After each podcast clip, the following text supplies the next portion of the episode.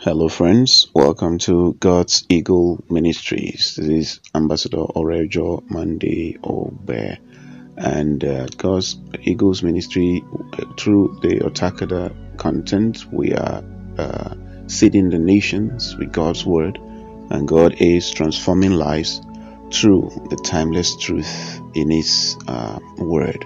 He said, "No one comes to me except I draw him." So the Holy Spirit is the one that draws. We make the presentation, the Holy Spirit draws. Now, before we go on, I would um, like us to pray. Um, uh, before then, our contents are uh, reached from different parts of the world.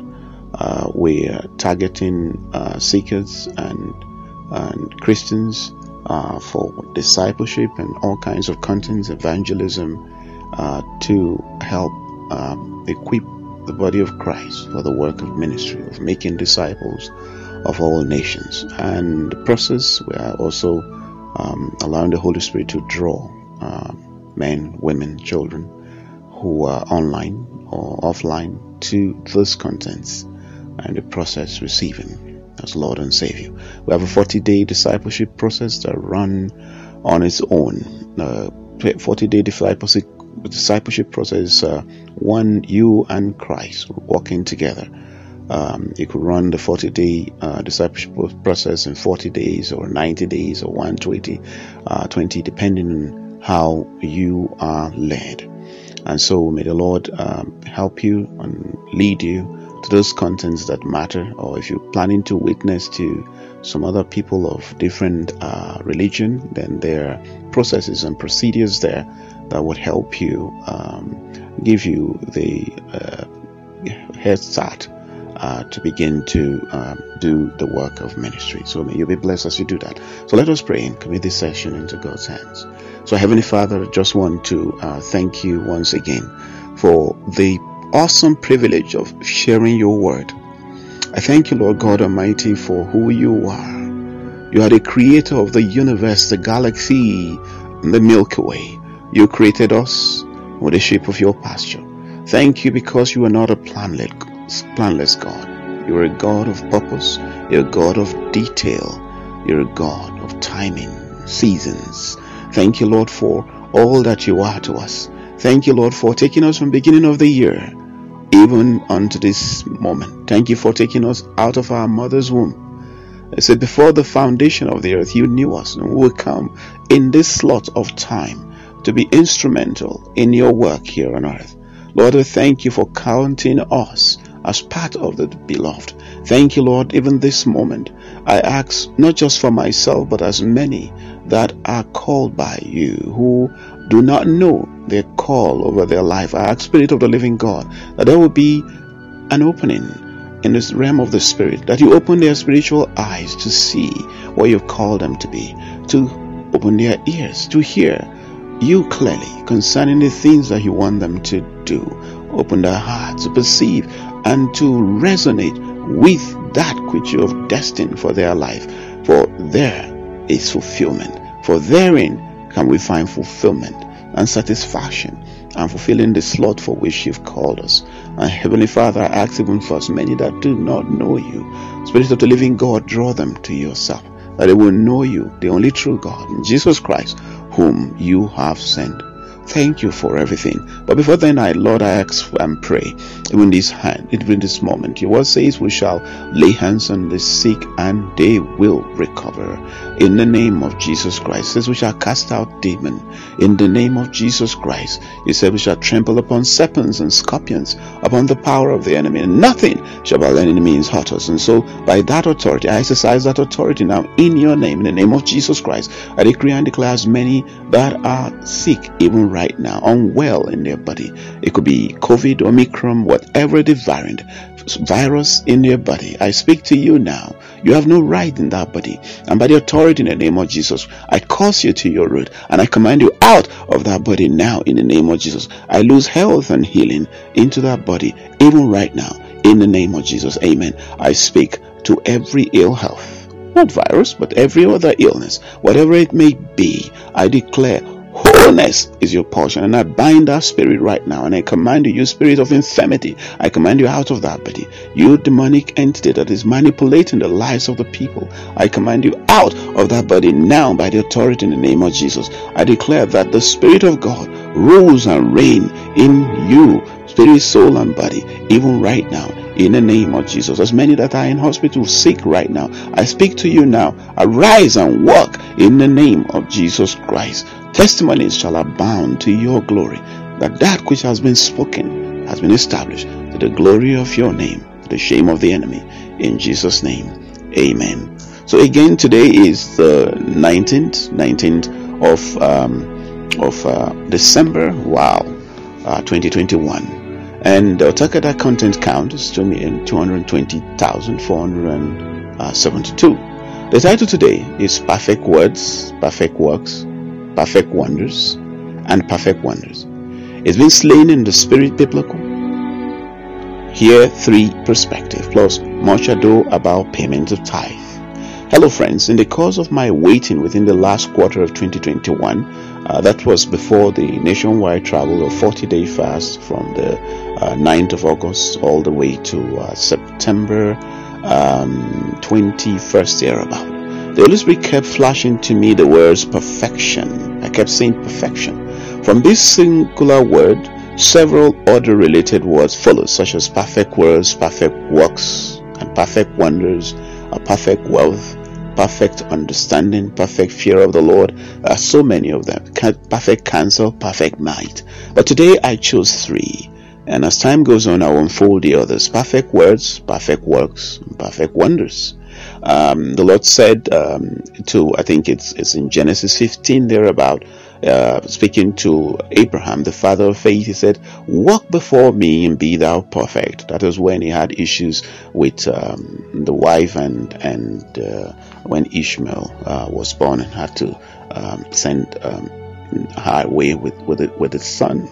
You know, and so God is a God of perfection. God uh, doesn't uh, do things outside his realm of perfection. He's a perfect God. And so he does things. He seeks us. He wants us to work in perfection. So today is perfect words, perfect works, and perfect wonders in relation to being slain in the Spirit and tithing. Being slain in the Spirit. Ever since I have looked at every word, ever since this word came to me during that fast, I've looked at every word, every works, every wonder from the following prism. What is it? What did God say? What did Jesus say? What did the Holy Spirit say concerning these words, these works, and these wonders coming from me and others? It is on this premise I bring you today's title, Perfect Words, Perfect Works, and Perfect Wonders. It's been slain in the Spirit Biblical. Here three perspectives, but much ado about payment of tithes. There's so much error going on, errors or going on around our lives and our gatherings that have absolutely no divine backing to them, but we do them anyway, hoping that one day they will either correct themselves or until God begins to judge our words, our works, and our wonders will purport to be coming from Him or from His Spirit. The following scriptures give credence to this and future exercises via our blog so that some of us can begin self-corrective action so that we are not condemned in the day of judgment and find our words, works, and wonders burnt down by fire of judgment. Let's dive in and explore some scriptures. I read today Matthew twelve, thirty-six to thirty-seven, uh, reading the New International Version. But I tell you that everyone will have to give account in the day of judgment for every empty word they have spoken. For by your words you will be acquitted, and by your words you will be condemned. The second reading is First Corinthians three, ten to fifteen. By the grace God has given me, I laid a foundation as a wise builder, and someone else is building on it. But each one should build with care, for no one can lay any foundation other than the one already laid, which is Jesus Christ. If anyone builds on this foundation using gold, silver, and costly stones, wood, the hay, or straw, their work will be shown for what it is, because the day will bring it to light. It will be revealed with fire, and fire will test the quality of each person's work. If what has been built survives, the builder will receive a reward. If it is burned up, the builder will suffer loss, by, but yet will be saved, even though only as one escaping through the flames. And in Matthew, Matthew chapter seven, verse fifteen to twenty-three, New International Version. Watch out for false prophets. They come to you in sheep's clothing, but inwardly they are ferocious wolves. By their fruit you will recognize them. Do people pick grapes from thorn bushes or figs from thistles? Likewise, every good tree bears good fruit, but a bad tree bears bad fruit. A good tree cannot bear bad fruit, and a bad tree cannot bear good fruit. Every tree that does not bear good fruit is cut down and thrown into the fire. Thus, by their fruit you will recognize them. Not, verse twenty-one, not everyone who says to me, Lord, Lord, will enter the kingdom of heaven, but only the one who does the will of my Father who is in heaven. Many will say to me on that day, Lord, Lord, did we not prophesy in your name, and in your name drive out demons, and in your name perform many miracles? And I will tell them plainly, I never knew you. Away from me, you evildoers. We bring you some inputs from others on fight, being slain in the spirit, for us to judge by ourselves or for ourselves. These inputs are well researched for further meditation and application where necessary. Now, if you missed our last post, V S C Men Fellowship Bible Study, Analysis and Synthesis of the Letter to the Seven Churches in the Book of Revelation, you can get that on our, our website. This is Ambassador Oredo Monday Obe, God's Eagle Ministries. Now, let's go to Much Ado About Payment of Tithes by Donald Mack, C O D. Now, uh, let me begin by shocking you. In the entire gospel, there is not a single place Jesus clearly commands us to pay tithes. I shock you the more. In the only two places Jesus mentions tithes, he is discernibly cynical about it. Admittedly, he never tells us not to pay tithes either. However, from the gospel, it could be deducted that his overall attentive attitude towards tithes is of is that of cynicism and ambivalence. I think this point is very important because it brings you, the reader, face to face to the fact that this whole ado about tithes is actually about something our Lord treats with so much cynicism and ambivalence. So, one begins to wonder why diffuse about something Christ himself didn't consider worthy of attention if it weren't for ideological and financial interests. The people emphasizing tithing today would have been the same people who would ask their typical question, where did Christ say it? Now let's check out those two places in the gospel. As a matter of fact, Jesus uttered the word tithe only three times, but one is essentially a synoptic version of the other, so we're basically left with only two. The first, woe to you scribes and Pharisees, hypocrites, for your tithe means dill and cumin have neglected the weightier matters of the law, justice and mercy and faith. It is these you ought to have practiced without neglecting the others. Uh, Matthew twenty-three twenty-three and Luke eleven forty-two. The second, two men went up to temple to pray, one a Pharisee and the other a tax collector. The Pharisee, standing by himself, was praying thus, God, I thank you that I am not like other people. I tithe a tenth of all my income, as Luke eighteen ten to twelve. These two passages buttress my argument to the effect that Jesus' overall disposition towards tithes is that of cynicism and ambivalence. In the first passage, Jesus clearly indicates that certain concern that, that the concern about truth, justice, fairness, mercy, love, et cetera is weightier than and therefore preferable to tithe paying. Tithe paying is secondary and must take a subsidiary position. If one must pay tithe, one must not do like Pharisees, but should first and foremost take care to fulfill those weightier matters. I live in Europe. The first thing that confronts me each time I step my feet in Nigeria, right from the airport, is unimaginable wickedness, extortion at every turn, bribery, lies, dishonesty, fraud, violence, brigandage, brutality, rascality, fetish forms of indiscipline, you see. I think any evil that is not yet practiced in Nigeria has not crossed the mind of mortals. Yet, this is supposed to be a nation of tithe payers. The second passage is placed in the context of the parable of the Pharisees and the tax collector, where the former brags about being a tithe payer, while the latter humbles himself before God and eventually goes home fulfilled. I'm aware that we Nigerians have been so terrorized and being numbed by religion that we hardly pause to think. But I repeat the question I made earlier. Does it not strike you that each time Jesus mentions tithe is always associated with hypocrisy and fair, uh, phariseeism? That isn't already a red flag vis-a-vis, vis-a-vis tithes and tithing? Now, there are the weightier parts of the law in our Nigerian context that your priests, pastors, G Os has refused to draw your attention to. No doubt, honestly, honesty and self-discipline with regard to money must count. You must reject bribery and corruption in your workplace. It is difficult, but it is an act of faith. Nigerians like to talk of challenging God. Here's a fine opportunity to challenge God by rejecting bribes and acting with integrity to see if He wouldn't bless your life. You are being told that you rob God when you don't pay your tithes, but you aren't told that you also rob your fellow humans when you pocket the funds meant for them. You are not told that you might be the major cause of accidents, malnutrition, infrastructural deficits, and avoidable deaths in Nigeria when you steal the money meant to forestall them using the position you occupy.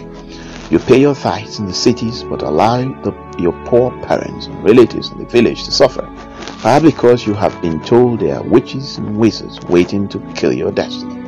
Integrity, solidarity, solitude, self-control, faith, and charity are weightier part of the law that Jesus refers to. If you neglect them, even though you pay one billion naira tithe, you are a hypocrite, a Pharisee by Jesus' standards.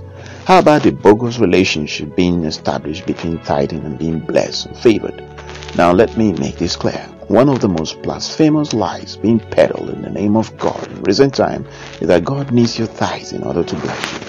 It is a blasphemy because it is an insult to the holy and unfathomable righteous God. I do think that the dynamics of God's blessings are too complex and mysterious to be reduced to monetary handouts or or bribery given to his supposed representative.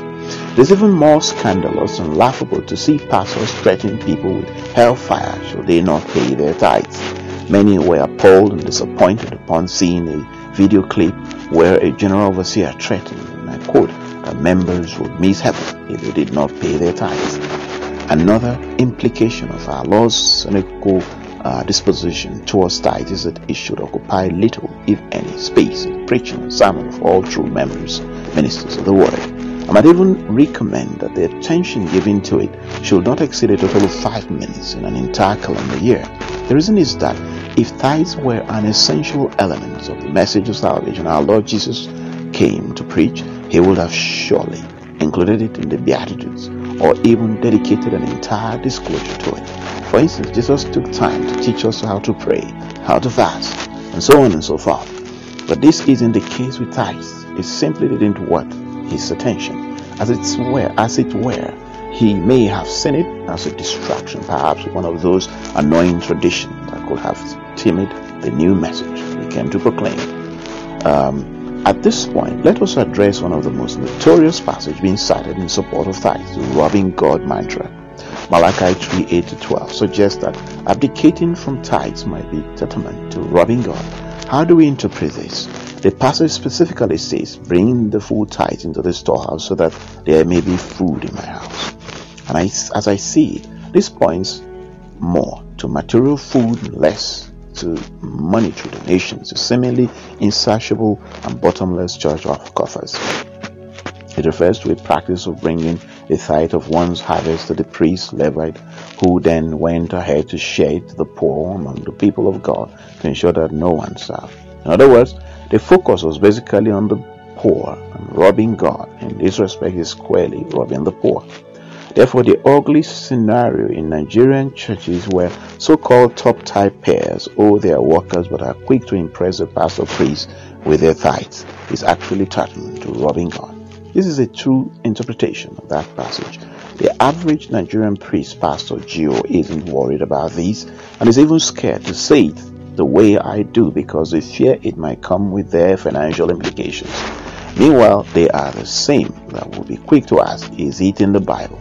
If monetary tithing weren't in their favor, once again, Am I bold to say that the form of tithing that is Old Testament supported is tithing in kind, not by cash? Well, I do think this is a big issue because uh, I do not think this is a big issue because a few things have to change with time. Otherwise, Christianity becomes mere casuistry.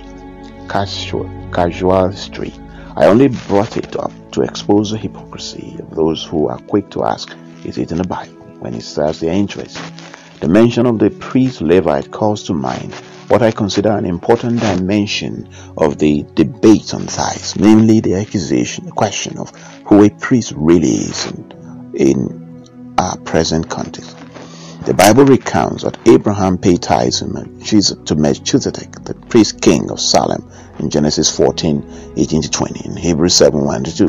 That passage is a bit shrouded in mystery, given that it is merely mentioned in passing.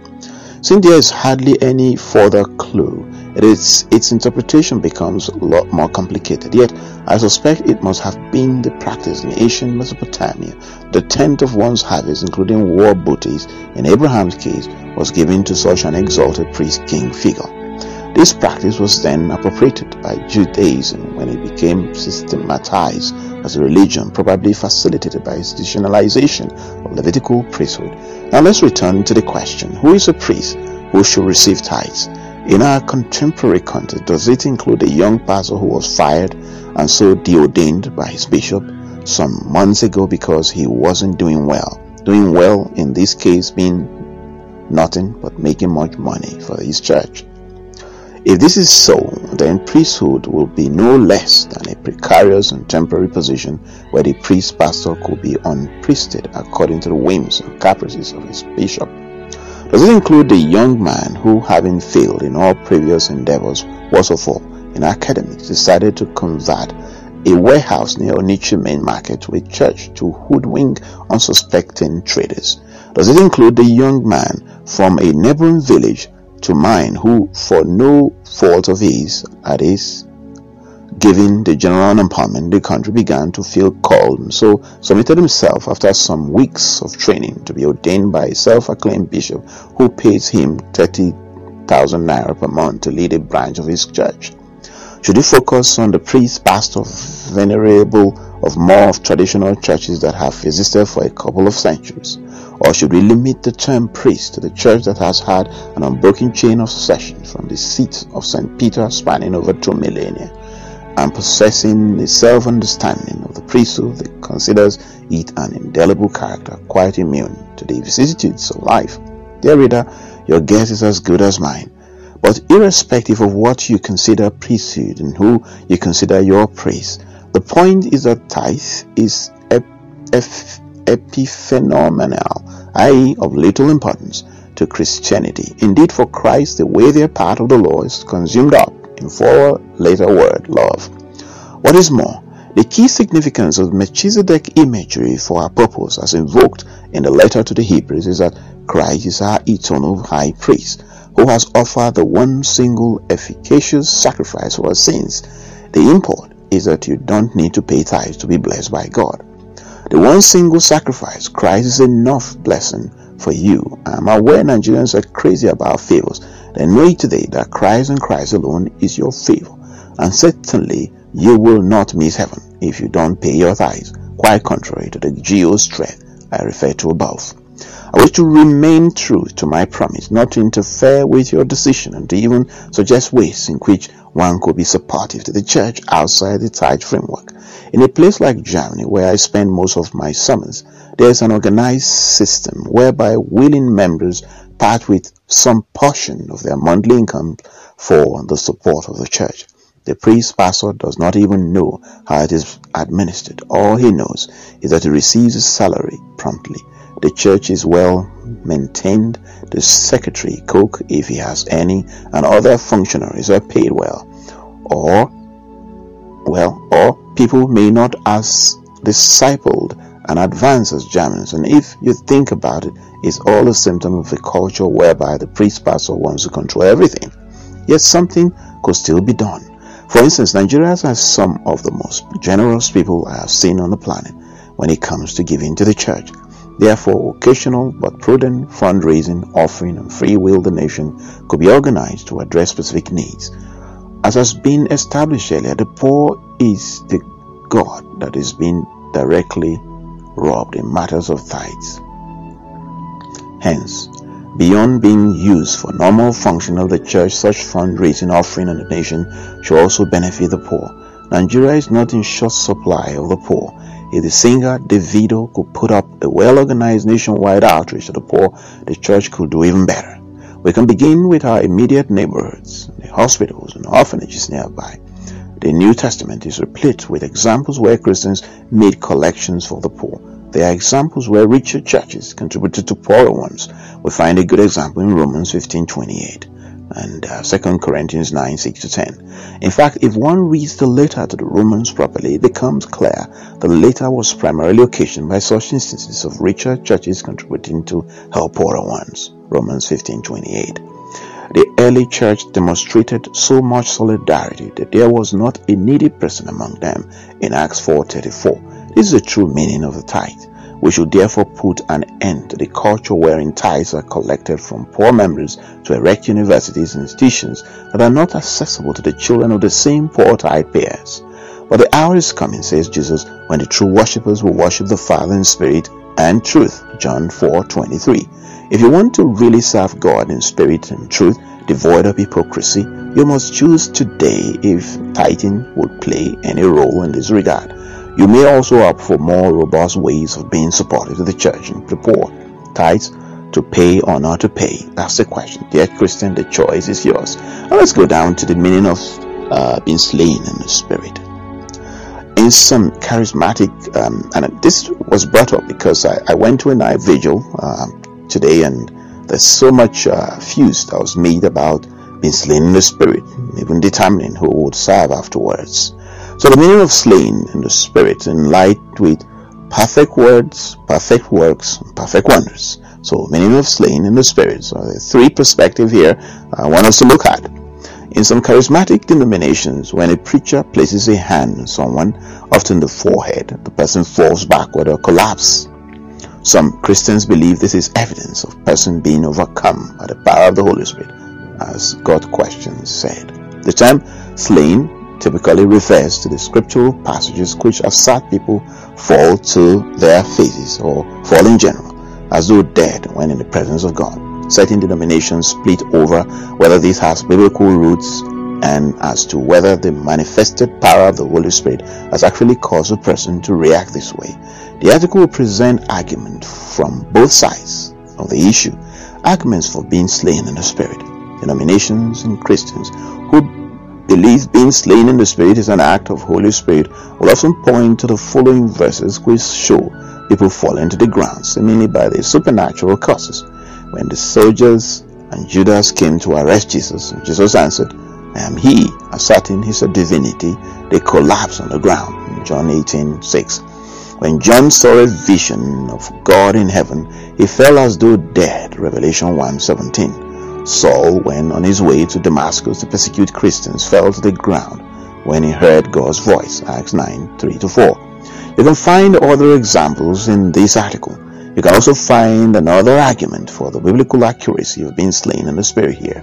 Some other main arguments on this side will state the power of God can be transferred via touch, Acts nineteen twelve and Mark five thirty.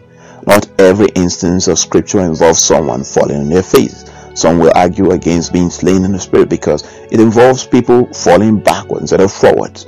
Some people simply fell in Scripture without the verse mentioning the direction. Some people who fell in the Scripture were believers, such as the Apostle John. Arguments against being slain in the Spirit. Apart from the examples listed above, those who argue against being slain in the Spirit will say the term doesn't exist anywhere in Scripture. Granted, other terms such as Trinity never make an appearance in the Bible either. As mentioned above, people who do not believe being slain in the Spirit is biblical may argue the following. Those who fell in the Scripture never fell backwards, as is usually the case with being slain in the Spirit. In Scripture, it was always forward or just falling in general. Daniel eight seventeen to eighteen. The act is easy to fake, and many people counterfeit this experience, as stated in read this article. The same article above, above suggests it may be the work of a supernatural force, but perhaps not from the Holy Spirit. Many of the people who fell on their faces or fell in Scripture were unbelievers. If if it's the work of the Holy Spirit inside of someone, this calls into question examples such as the soldiers falling around Jesus. As stated in this article, being slain in the Spirit can sometimes appear more like a theatrical uh, display than a work of the Holy Spirit bringing glory to God. Is a biblical? It's difficult to say because Scripture does not explicitly speak about this subject, although we can see Scripture lays with examples of people falling in the presence of God via supernatural means. We do have to take into consideration that not all of them are believers. However, we do have to keep in mind the Christian church splits massively over whether certain gifts from the Holy Spirit is still at work today. Many churches have Christians who speak in tongues and who prophesy, while other churches believe such gifts do not exist today. Whenever it comes to supernatural phenomena, Christians must exercise caution and always turn to Scripture, because Scripture is silent for the most part on this issue, having only examples and no explicit teaching on this. On this, I suggest Christians do the following when it comes to discerning this topic. One, exercise caution. When anything is supernatural, we have to test the Spirit, First John four, one to three, whether we believe it to be biblical or not. In some instances, something beyond natural phenomena seems to be occurring. Observing a person's action afterward can determine if they experience an inward change prompted by the Holy Spirit. Number two, engage with both sides of the argument. Because this doesn't fall into the crucial doctrine of the church, salvation, the resurrection, et cetera, we should understand that different Orthodox Christians and denominations split over this issue. In spite, in spite of the personal convictions, we should listen to believers on either side. Other side have to say and test it against Scripture. Number three, no counterfeit experience, for this to exist. Because it's easy to fake something like this. No counterfeit experience. No, that counterfeit experience do happen. Although this does not mean all experiences of being slain in the Spirit are fake, we need to be wary about any instance we encounter. Even if we believe the Holy Spirit does work in this capacity as mentioned above, we should always exercise caution when it comes to supernatural matters. Now, there's another perspective here from Don Stewart. What does it mean to be slain in the Spirit? What does it mean to be slain in the Spirit, the Holy Spirit, and us? Question eleven. There's an act known as being slain in the Spirit. This occurs when a person is supposedly overcome by the power of the Holy Spirit and faints or falls into the ground in physical powerlessness. Is this an experience that believers should expect to have? How should we view people who are slain in the Spirit? Do we find examples of these in the Bible? The case for people being slain in the Spirit. There are a number of passages that are usually cited as examples of being slain in the Spirit. They include the following. Ezekiel fell over when he saw a vision. The Bible says that the prophet Ezekiel fell over when confronted by the vision of a moving object. They shall report it as follows. Of the appearance of a rainbow and the clouds on a rainy day, so was the radiance around him. This was the appearance of the likeness of the glory of the Lord. When I saw it, I fell face down. I heard the voice of one speaking. That's Ezekiel chapter one, verse twenty-eight. The prophet fell down when confronted by the glory of the Lord. The priest could not stand to minister. There's a passage in Second Chronicles that, that is also quoted by those who argue for believers being slain in the Spirit. This passage speaks of priests not being able to stand in the presence of the Lord. It says, in unison, when the trumpeters and the singers were to make themselves heard with one voice to praise and to glorify the Lord, and when they lifted up their voice, accompanied by trumpets and cymbals and instruments of music, and when they praised the Lord, saying, He indeed is God, is good, for His loving kindness is everlasting. Then the house, the house of the Lord, was filled with a cloud, so that the priests could not stand to minister because of the cloud. For the glory of the Lord filled the house of God. Second Chronicles five, thirteen and fourteen. It is argued that the glory of the Lord would not allow the priests to remain standing while they ministered. The assumption is that all fell down. Judas and the crowd fell back. There were also alleged New Testament examples of this occurring. We find that Judas Iscariot and the crowd that was with him fell over when arrested, arresting Jesus in the Garden of Gethsemane. John's Gospel reports about what happened as follows. The Jews, knowing all that would happen to him, came forward and said to them, "Whom do you seek?" They answered him, "Jesus of Nazareth." Jesus said to them, "I am he." Judas, who betrayed him, was standing with them. When Jesus said to them, "I am he," they drew back and fell to the ground. John eighteen four to six. These people were knocked over by the power of God. Some see this as an illustration of being slain in the spirit. Saul of Tarsus fell to the ground. At his conversion, Saul of Tarsus, who became the Apostle Paul, was knocked off of his feet, Damascus, around when he met Jesus Christ, the book of Acts says. Now as he went on his way, he approached Damascus, and suddenly light from heaven flashed around him, and falling and falling to the ground, he heard a voice saying to him, "Saul, Saul, why are you persecuting me?" Acts nine three to four. This is another example of ex- someone falling to the ground when confronted by the Spirit of God. John fell down like he was dead. The Apostle John fell as one dead when seeing the risen Christ. We read about this in the book of Revelation. It says, "His feet were like bronze glowing in a furnace, and his voice was like the sound of rushing waters. In his right hand he held seven stars, and out of his mouth came a sharp double-edged sword. His face was like the sun shining in all his brilliance. When I saw him, I fell at his feet as though dead. Then he placed his right hand on me and said, 'Do not be afraid, I am the first and the last.'" Revelation one fifteen to seventeen. Therefore, the scripture gives examples of people falling down when being overcome by the Spirit. This practice of being slain in the Spirit thus has biblical support. Response. This instance, however, do not actually teach that the Holy Spirit overcame them, causing them to fall to the ground in worship. A number of points need to be made. Some fell over voluntarily. Some of these examples are actually people voluntarily falling to the ground, apart from the episode in Gethsemane and Saul's conversion. Where the people fell back, the other instances can be understood as people voluntarily falling down to worship God. In other words, they were not overcome by the Spirit to the place where they could not help but all over, but all over. They fell forward, not backward. Those who are supposedly slain in the Spirit fell backward, with the exception of those in Gethsemane. Of all of them fell forward, not backward. Those in Gethsemane were all unbelievers. Those who fell backward in Gethsemane were not believers, but unbelievers sent there to arrest Jesus. Therefore, we can hardly attribute their falling backward to some mighty spiritual experience. Spirit-led behavior means producing the fruit of the Spirit, self-control. Though people have attempted to find a biblical basis for this phenomenon, none can be found. The scripture nowhere advocates passing out while being overwhelmed by the power of the Holy Spirit. Quite the contrary. The Bible says that the fruit of the Spirit's power is self-control, not some sort of uncontrolled ecstasy. Paul wrote to the Galatians, "But the fruit of the Spirit is self-control," Galatians five twenty to twenty-three. When God's Spirit is truly controlling a person's life, there is not a showing off or some outward theatrical display. Any act, such as being slain in the Spirit, is not a work of God's Spirit, but a work of the flesh. Whenever people call attention to themselves, they are not glorifying the God of the Bible. This is not the way the Holy Spirit works, for his ministry is to call attention to Jesus Christ. The fruit must be a cautious stain in a person's life. In addition, the Lord requires permanent results in the lives of those who trust him. He is not looking for some temporary act that supposedly displays devotion to him. Paul wrote about the need to conduct our lives by the power of the Spirit.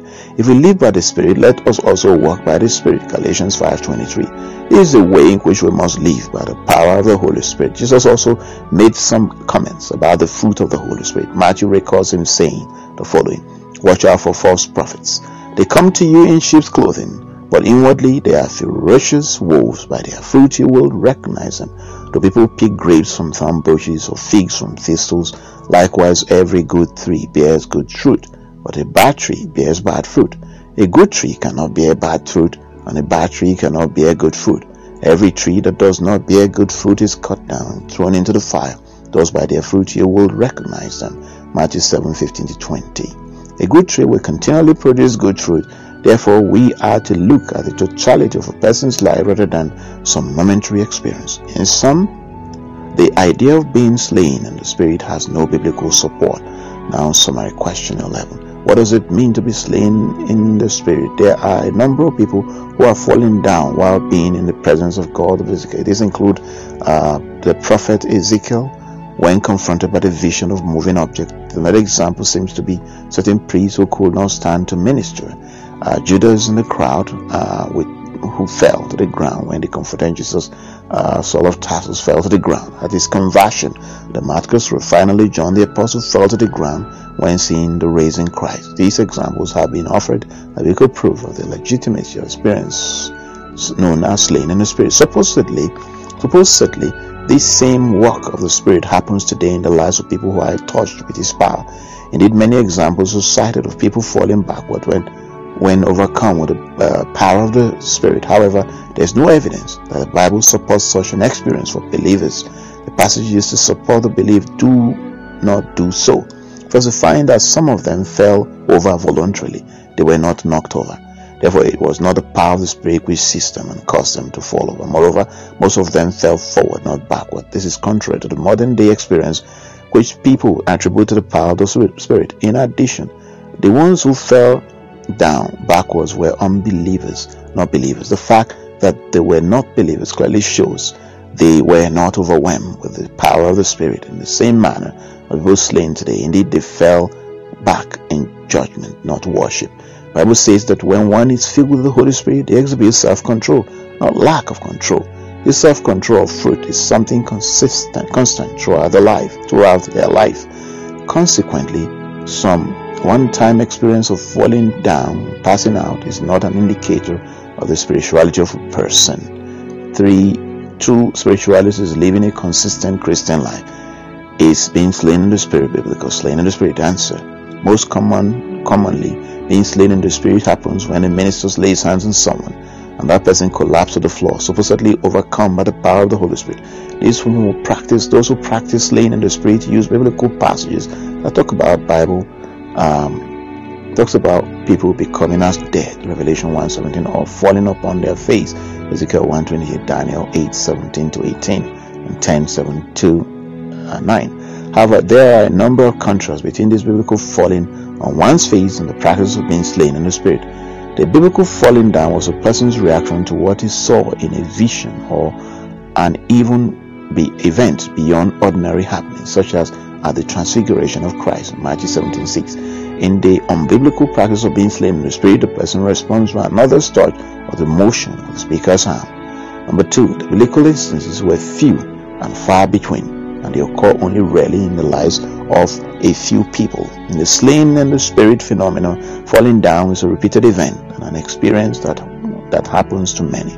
Number three, the biblical instance is that people fall upon their face in awe at either what or whom they see. In the slain in the Spirit counterfeit, they fall backwards, either in response to the wave of the speaker's arm or as a result of a church leader's touch or a push. In some cases, we are not claiming that all examples of being slain in the Spirit are fakes or response with touch or push. Many people claim to experience an energy or force that causes them to fall back. However, we find no biblical basis for this concept. Yes, there may be some energy or force involved, but if so, it is very likely not of God and not the result of the working of the Holy Spirit. It is unfortunate that people look to such bizarre counterfeits that produce no spiritual fruit rather than pursuing the practical fruit which the Spirit gives us for the purpose of glorifying Christ with our lives. Galatians five twenty-two to twenty-three. Being filled with the Spirit is not evidenced by such counterfeits but by a life that overflows with the Word of God in such a way that it spills over in praise, thanksgiving, and obedience to God. Slain in the Spirit or slain in the Spirit are terms used by Pentecostal and charismatic Christians to describe a form of prostration in which an individual falls to the floor while experiencing religious ecstasy. Believers attribute this behavior to the power of the Holy Spirit. Other terms used to describe the experience include falling under the power, overcome by the Spirit, and resting in the Spirit. The practice is associated with faith healing because individuals are often slain while seeking prayer for illness. People slain in the Spirit after receiving prayer from fruit healing and Catholic priest Fernando uh, Sorex. Description: uh, Socialist Margaret Poloma has defined stealing slain in the Spirit as the power of the Holy Spirit so filling a person with a heightened inner awareness that the body's energy fades away and the power collapses to the floor, the person collapses to the floor. Slain in the Spirit may occur in a variety of settings, including while the person prays in solitude. However, it usually occurs in group settings, including small prayer groups, religious conferences or retreats, regular church services, and large healing crusades. In church services or healing crusades, attendees may be invited to the front of the church or other venue to receive prayer from ministry team team of ministers. Uh, often the prayer is accompanied with the laying on of hands and anointing with oil. Those being prayed for perceive the Spirit of God upon them, and they fall, usually on their backs. In most cases, their fall is broken by ushers or catchers. Once falling, a person may lay on the floor face up and eyes closed for several seconds to several hours in some cases. People who have experienced the phenomenon report different degrees of awareness, ranging from total consciousness to complete unconsciousness. They also report feelings of peace and relaxation. While lying down, they may speak in tongues, laugh, weep, or speak praises to God. According to anthropologist Thomas Csordas, in charismatic ritual life, resting in the Spirit can serve the purposes of demonstrating divine power, of exhibiting the faith of those who are open to such power, of allowing a person to be close to, touched by, or spoken to by God, sometimes via embodied image, or preparing a person to receive and exercise a spiritual gift of healing. Not all incidents of falling or sworn in in Pentecostal and charismatic churches are attributed to the Holy Spirit. Besides the possibility of fraud, charismatics may also attribute the behavior of, to demonic activity.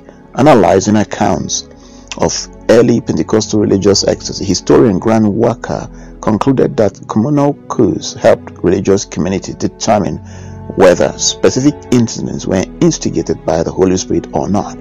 Other explanations of the phenomenon have also been proposed, such as auto-suggestions, peer pressure, or a desire to experience what others have experienced. In addition, sociologists note that similar phenomena, such as spirit possession and trance, can be found in other religions. Joe Nickell, writing in the Skeptical Inquirer, observed the use of slaying in the Spirit during a Benny Hinn healing crusade in two thousand one.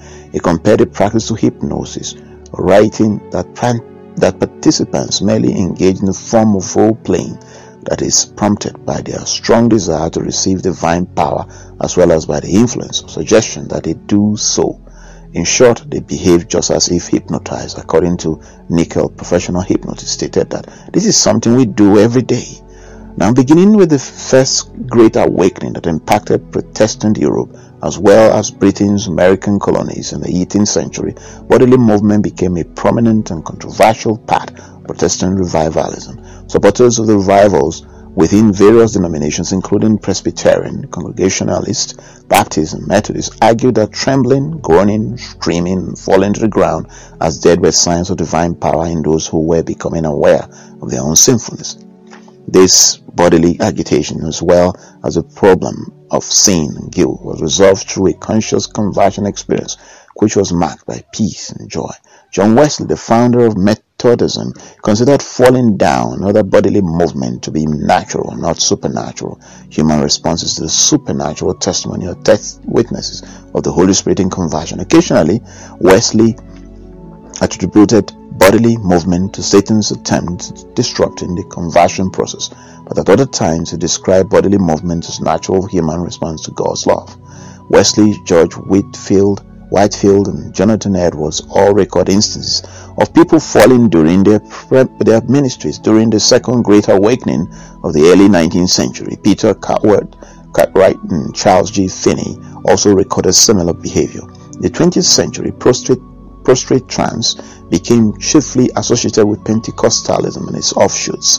The term slain in the Spirit was used in this context as early as nineteen twenty by American healing evangelist Maria Woodworth-Etter, whose ministry was often accompanied by this phenomenon. In the book, The Holy Spirit, published in nineteen twenty, she wrote, "It will come to pass in the last day, says the Lord, that I will plead with all flesh, with the sword and fire, and the slain of the Lord shall be many."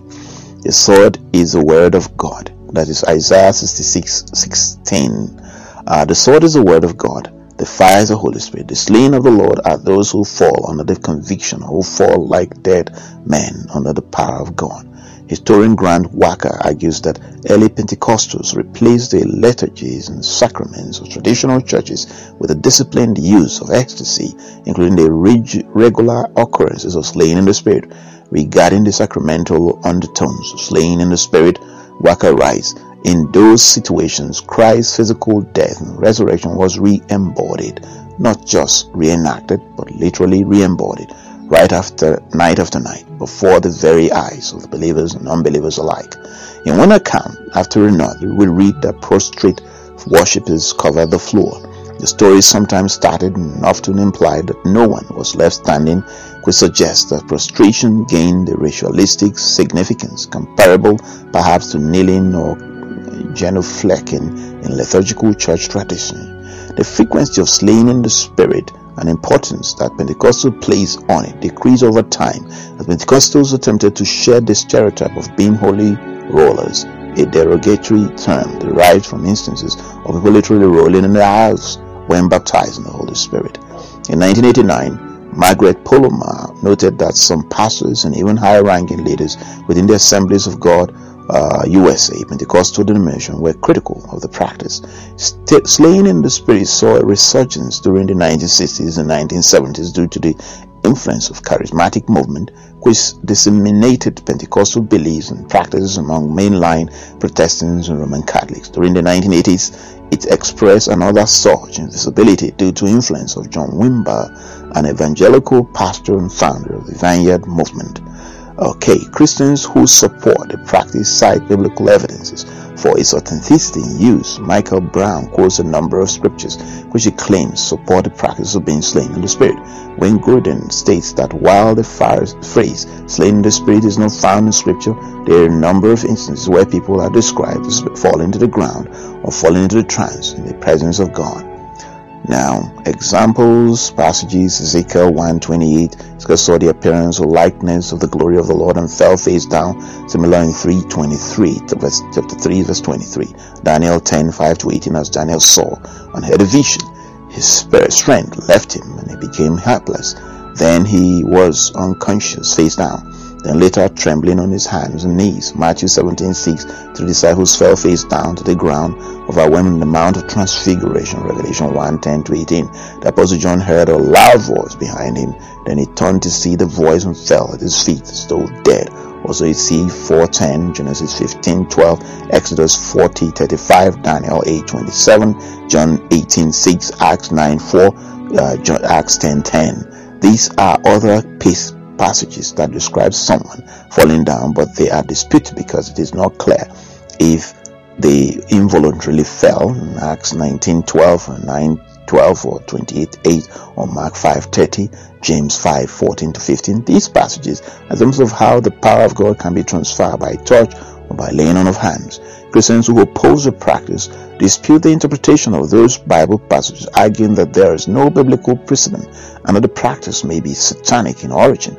Those skeptical of the practice have explained it as being caused by hypnosis, also suggestion or peer pressure. Christians who lean towards cessationism tend to refute the claim that this practice is scriptural, such as Calvinist pastor and author John MacArthur, who argues that the practice is neither described nor prescribed specifically in the Bible and that it is at best of satanic origin.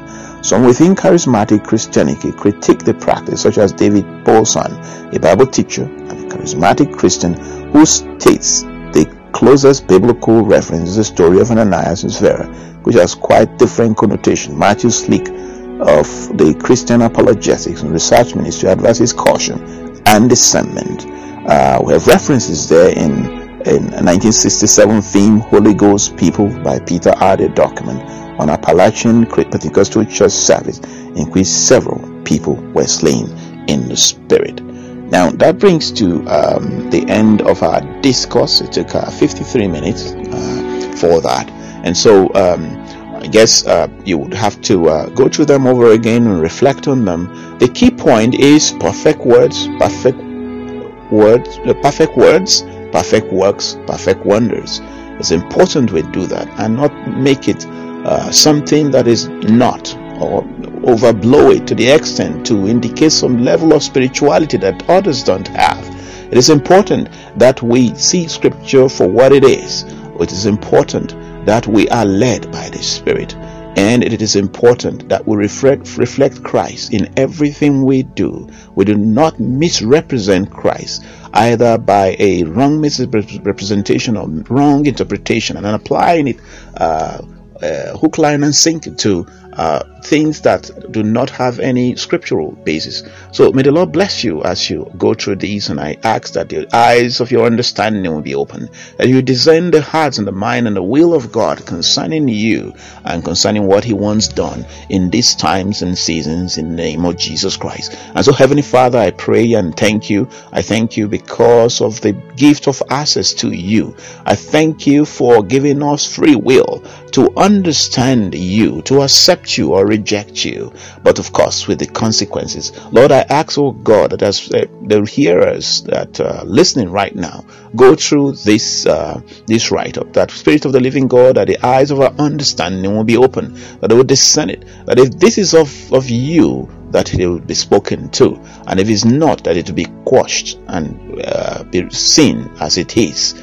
Uh, a man, man's manipulation, in the name of Jesus Christ. Thank you, Lord, for everything. I cover myself with the blood of Jesus. I cover them with the blood of Jesus Christ. I declare that no weapon formed or fashioned against them prosper, and every tongue that rises against us in judgment stands condemned, even right now, in the name of Jesus. I declare that this month, as we race to the end, in less than uh, ten days, there are about ten or eleven days uh, the, this year, twenty twenty-one, an eventful year, will come to an end.